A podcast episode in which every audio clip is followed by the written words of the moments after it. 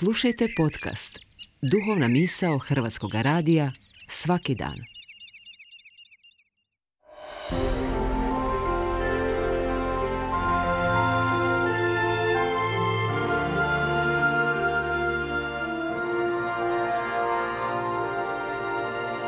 Duhovna misao. Urednica je Blaženka Jančić.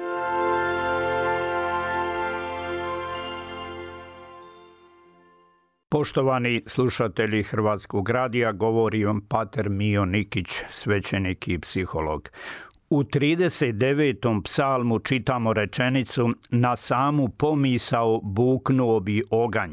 Biblijski pisac ove tvrdnje pokazuje veliko znanje iz dubinske psihologije koja nas pravom poučava da se naše emocije često pokreću onda kad pomislimo na njih. Naše misli imaju moć pokrenuti naše potisnute emocije, otvoriti im vrata i učiniti prohodan put da se iz dubine našeg psihičkog života vinu u život.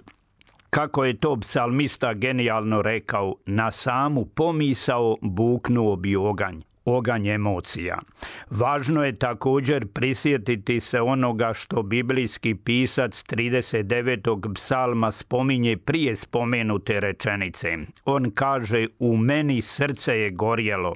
To znači da su emocije u srcu. One tamo ne miruju nego gore i čekaju pogodni trenutak da se izraze na vani. To isto svjedoči nam i psalmista koji odmah u istom redku tog psalma nadodaje riječi tad progovorih svojim jezikom. Emocije su silna moć koja nas iznutra pokreće na djelovanje. One su po sebi neutralne, mogu biti konstruktivne i destruktivne. Sve ovisi o tome kakav je čovjek i koju namjeru osoba ima u svome srcu. Sržbu koju u sebi nosimo možemo koristiti da rušimo nepravdu i uklanjamo grešne strukture u društvu, ali tom istom sržbom možemo ranjavati druge ljude i nanositi im novu nepravdu ako u srcu imamo želju za osvetom. U samoj Bibliji čitamo Isusove riječi Dobar čovjek iz dobre riznice svoga srca iznosi dobro, a zao čovjek iz zle riznice iznosi zlo, jer mu usta govore onim čega je prepuno srce. Ta riznica je naša namjera. Ona može biti dobra ili zla. Tko je pun dobrote, činit će dobro. Tko je zao čovjek, svojim emocijama će činiti drugima zlo. Budući da oganj bukne na samu pomisao, važno je imati kontrolu nad svojim mislima. Teško je upravljati svojim emocijama, ali je moguće bdjeti nad svojim mislima. Na putu ovladavanja svojim emocijama silno je važno najprije ovladati svojim mislima. Emocije prate i izražavaju ono što mislimo, a mi često mislimo onome što duboko u sebi nosimo. To su naše uspomene mene naši bolni i ugodni doživljaj, sve ono što smo nekoć doživjeli, utječe na stvaranje naših misli koje onda pokreću naše potisnute emocije.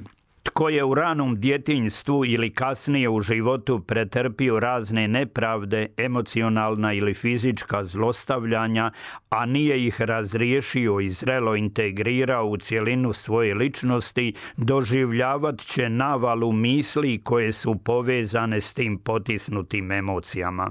Sve rane i uvrede koje nisu oproštene vršit će veliki pritisak na naš um i prisiljavat će osobu da o njima razmišlja a to znači da ih ponovno i doživljava. Dokle god ne oprostimo i to dubinski iskreno, Isus kaže od srca svega, bit ćemo zarobljeni svojom bolnom prošlošću. Bit ćemo utopljeni u more patnje koja se aktivira prisjećanjem na bolne rane koje nisu zacijeljene iskrenim oproštenjem.